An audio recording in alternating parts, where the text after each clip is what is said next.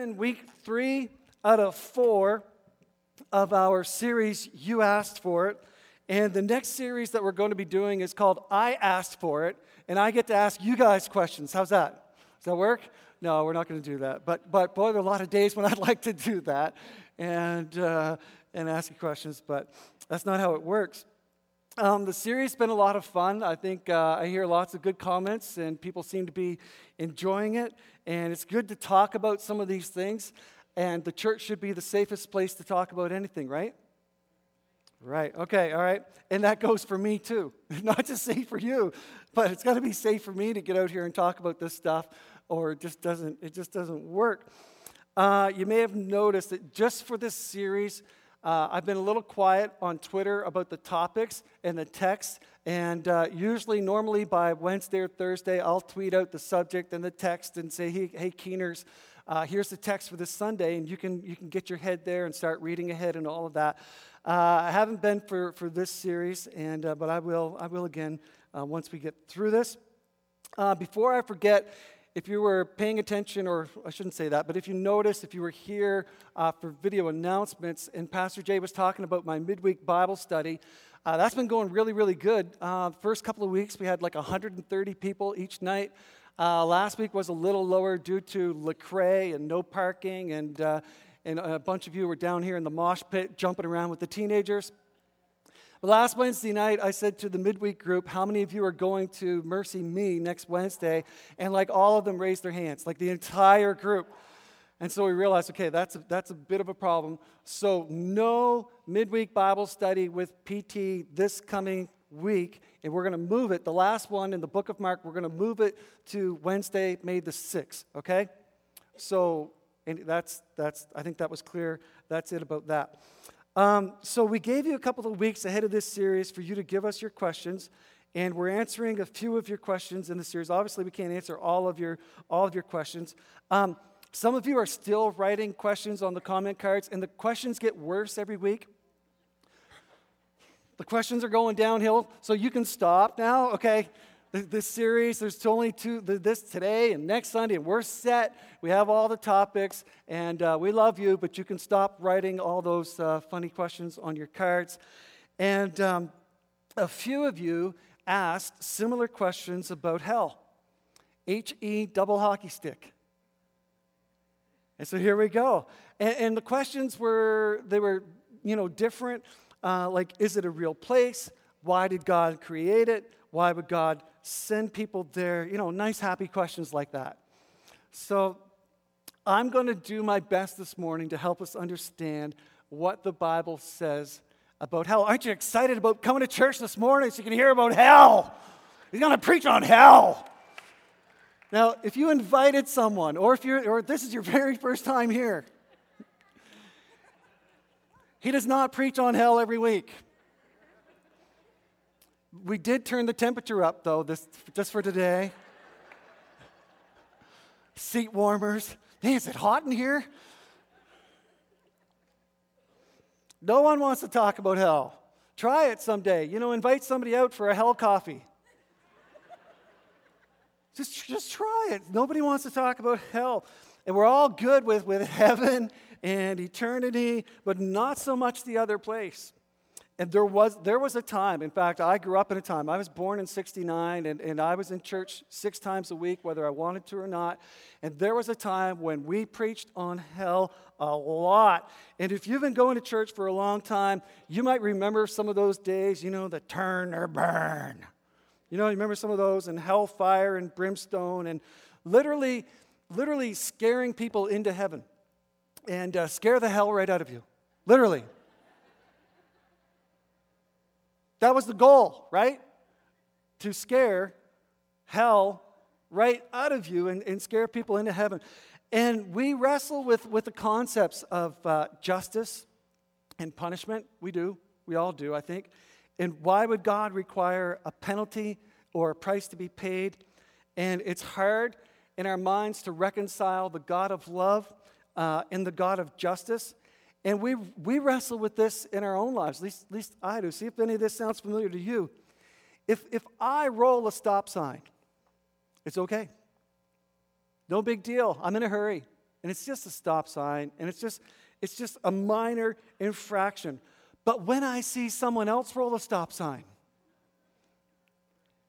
all of a sudden it's different. All of a sudden it's like, it's like, you know, hey, hey, you know, Mr. Above the Law, like what part of stop don't you understand?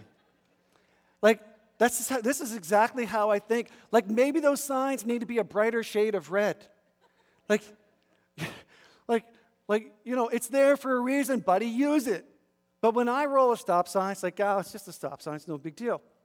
How many of you have ever in your lives, ever, ever in your lives, gone over the speed limit? Come on, you're in church. Okay, keep, no, keep your hands up. We're taking names.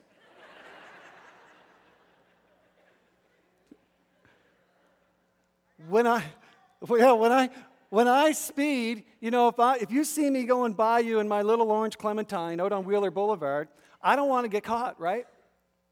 But what goes through my mind when somebody goes by me? They're going to get you. I'm praying that there's a speed trap on the other side of that hill. There's nothing I would love more than to drive by that person while they're getting their ticket from the, from the officer. What? I'm not alone, am I? What is, what, is, what is wrong with me? What is wrong with me? All right, here's one more. How many of you count items in the baskets ahead of you in the express line? You're so judgmental. You're so, and you're thinking, you're just standing there with your nine items, and they've got their 11, and you're thinking there ought to be a place for people. Like, I just want to, I just want to beat you with my cucumber.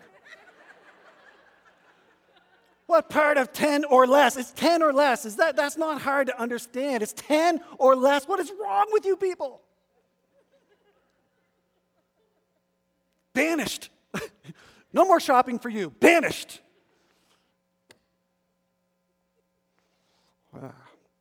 Hell is not an easy subject, but it is, it's mentioned in the Bible. It's mentioned a lot.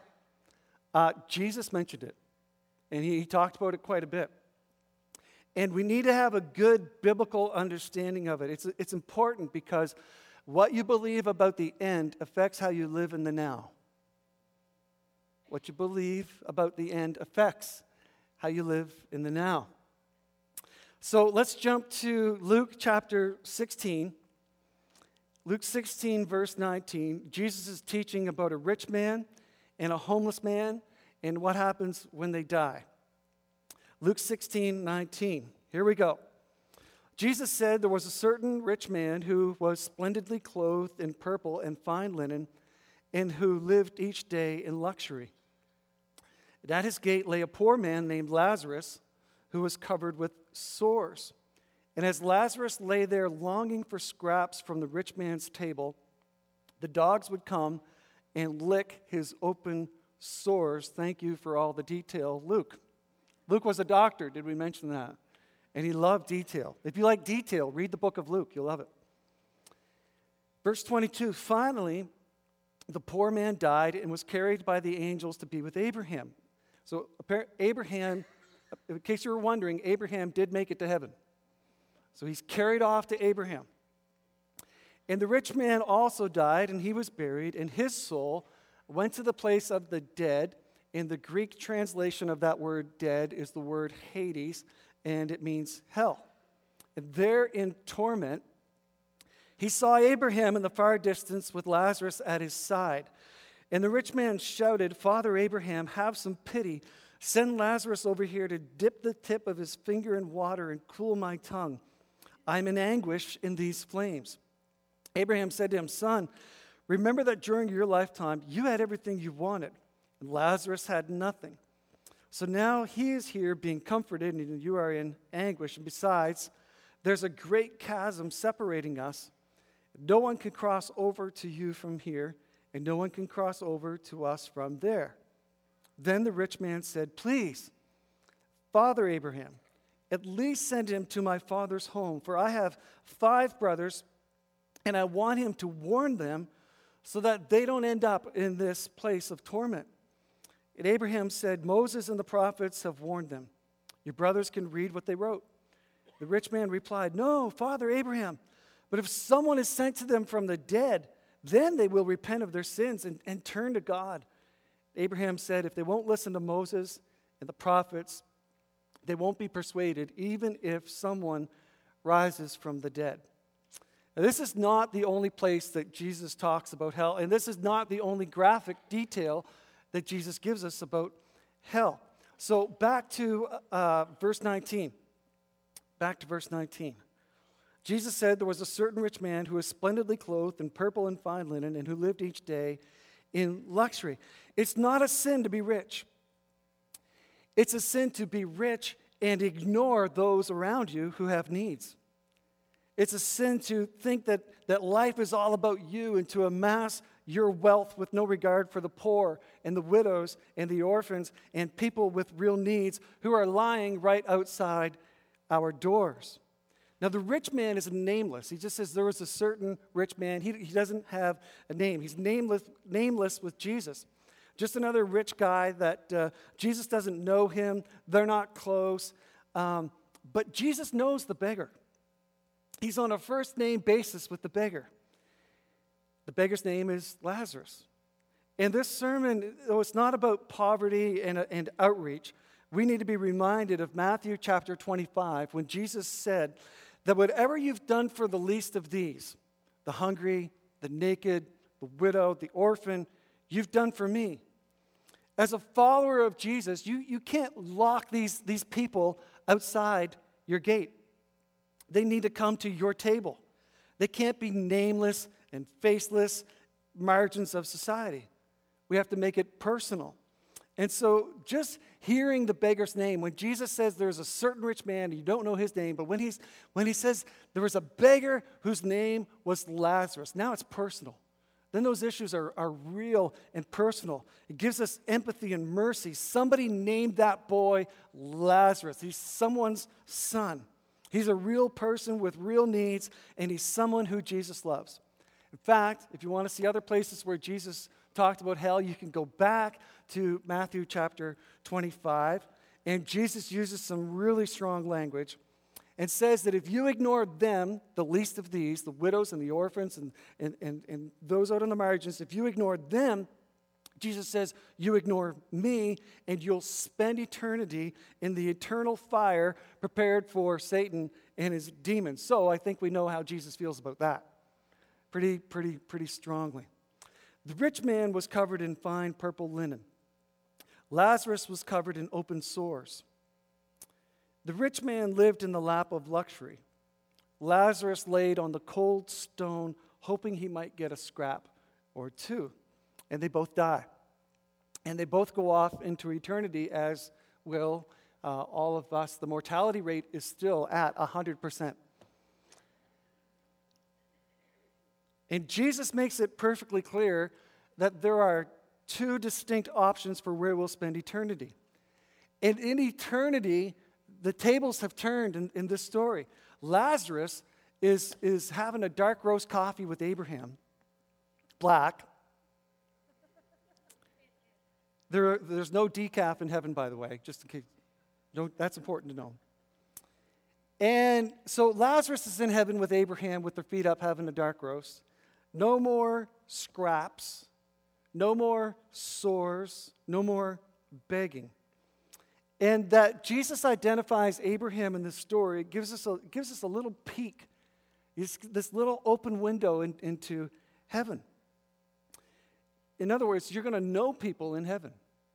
Now, you won't remember everything from this past life. You're going to be glad to know that you're not going to remember everything. Otherwise, it wouldn't be heaven. If you could remember everything from this place, it would not be heaven. But apparently, you're going to know people in heaven. Um, you don't have to worry about running into that old flame from junior high in heaven. You might run into them, but you won't remember everything. Heaven isn't Facebook. Isn't that good news? That's thank God for that and you will be you. Abraham is Abraham in heaven. You will be you in heaven. Lazarus is Lazarus in heaven, but you will be the best you that you have ever been. So when Lazarus dies, he gets carried off to heaven by the angels. I'm going to get picked up in a Porsche, by the way. That's how I'm going.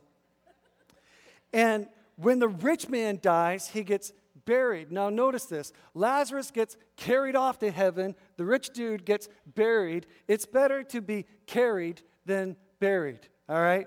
Better to be carried than buried. The rich man goes to Hades when he dies. And we also get a peek into that window. He's not instantly consumed. He's, he's, he's there, but he, he's, not, he's not just, you know, burnt up by everything and that's it and it's over real quick. He's not instantly consumed. He's not in Vegas. Okay, it's not pool tables and, and uh, slots and, you know, he's not having a good time with his buddies. He's in torment. And part of his torment is being able to see Lazarus hanging out with Abraham. Isn't that interesting? Verse 24. The rich man shouted, Father Abraham, have some pity. Send Lazarus over here to dip the tip of his finger in water and cool my tongue. I am in anguish in these flames. Interesting how he, he shouts to Abraham, might have even snapped his fingers. Hey, hey, hey, Abraham! Like he's his butler. And he barks demands at Lazarus like he's his servant. Hell has not made this guy smarter. He's still him in hell. He's still oblivious. He still thinks it's all about him. He still thinks he's better than, than Lazarus. Hey, hey, guys, the flames are a little hot down here. I could use a little water. Could you send the beggar guy, send him to come and, and, and help me out? Cool me off a little bit. Verse 25 Abraham said to him, Son, son, remember that during your lifetime you had everything you wanted. Lazarus had nothing. He's here being comforted, and you are in anguish. Abraham sends him the clue phone and says, It's ringing for you. Abraham gives him a little history lesson, and he reminds him of his life. And this is another glimpse into eternity. Part of the eternal separation of hell will be remembering all the chances that you had to live differently, to make different decisions. That's part of the, the separation from God, part of the part of eternity. Why would a good God send people to a hot hell? Well, let me answer the question with another question. Jesus did that often. Why would smart people ignore a good God? Why do people see evidence of God all around them and still choose to go their own way? Why do good people resist Jesus? And what Abraham does here is he reminds him dude, like you had your chance. In fact, God put his opportunity right outside your gate, laid Lazarus right at your gate, and you had to trip over it. Like it was so obvious, you had to like step over it and around it and, and ignore it. Even when you saw the dogs licking Lazarus' sores, you wouldn't change. And the, the rich man loved himself more than his neighbor. He loved money more than the Lord's ministry. And he wouldn't take the risk of catching whatever Lazarus had. And he got life wrong. And he thought that it was all about self and the accumulation of stuff.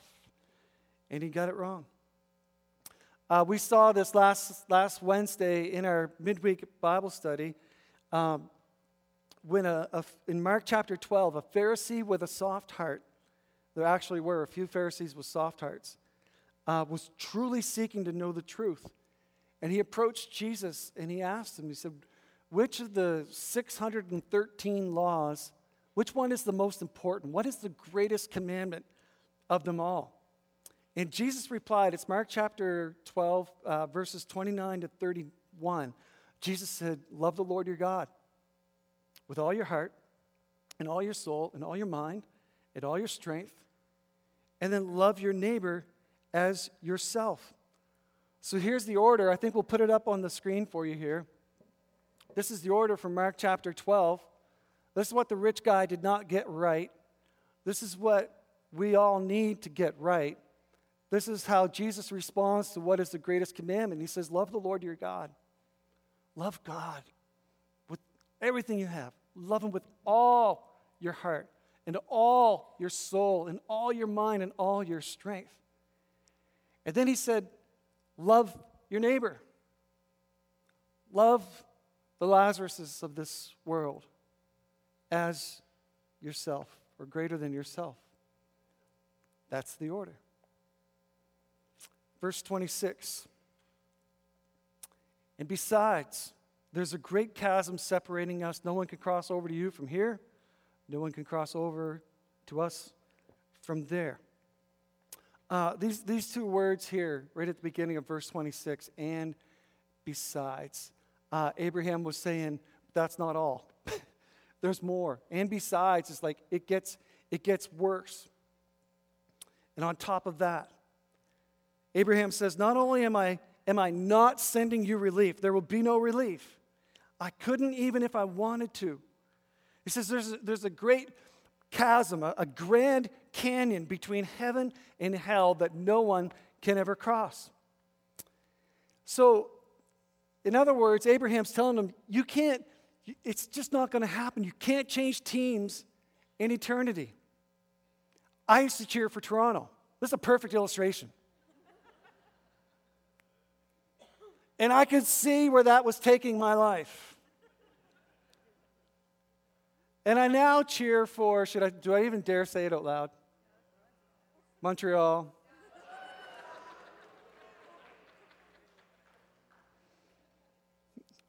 Abraham's saying, see, you, you don't get to change teams. What's done is done. Even if I wanted to, there's a Grand Canyon there's a great chasm. And I can't go there, and you can't go here. It's just never going to happen. It's final. What's done is done. Verse 27. Then the rich man said, Please. Changes his tone, doesn't he? Please, Father Abraham, at least send him to my father's home. I have five brothers. I want him to warn them so they don't end up where I am in this place of torment. Now, this is where reality finally sets in for this guy. There is no relief, there is no rescue. This is his oh no moment. He gets it. It all sinks, it finally sinks in. The soul is eternal, and separation from God is real. And although he didn't love Lazarus in life, he loves his family now in death. He's thinking about his family, and he does not want his family to end up where he is.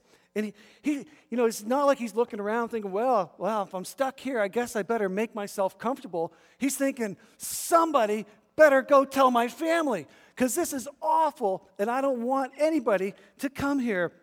And he hits the big red button. He's like, please, Father Abraham. All of a sudden, he's filled with, with evangelistic urgency. He's like, people need to know about this. People need to know that this place exists, that this is real. They need to be warned, they need to be told. They're, people are just running right off the edge and they don't have any clue that this exists. Please, he begs Abraham, will you send Lazarus to my father's home? Verse 29, Abraham says, Moses and the prophets have warned him. Your brothers can read. They can read, it's there. If they want to read it, they can read it. Moses and the prophets have already warned them. Sounds like a 60s band, Moses and the prophets. Abraham knows that their, their, their hearts are hard, his, his, his father and his brothers. He knows that their hearts are hard. They already know uh, what's been spoken, they know about God's word. They know the difference between right and wrong. They could make that choice right now if they wanted to. And Abraham tells them, even if I send zombies to their door, right? Even if I, even if someone who is dead goes and knocks on the door, even if I send zombies to their door, they still won't believe. And Abraham's words were a foreshadow to the cross. It was Jesus' way of telling people that they have enough evidence, they have enough reasons to believe in who he is. And, and, and it's Jesus' way of saying, even if I come back from the dead, right? It's a foreshadow to the resurrection. He says, even if I come back from the dead, there will still be people who, who won't believe. They'll, they'll, they'll, they'll block it out, they'll, they'll reason it out, they'll just deny it, they'll just choose to go their own way, even if I come back from the dead. Even if God sends a dead man to their door, they still won't believe.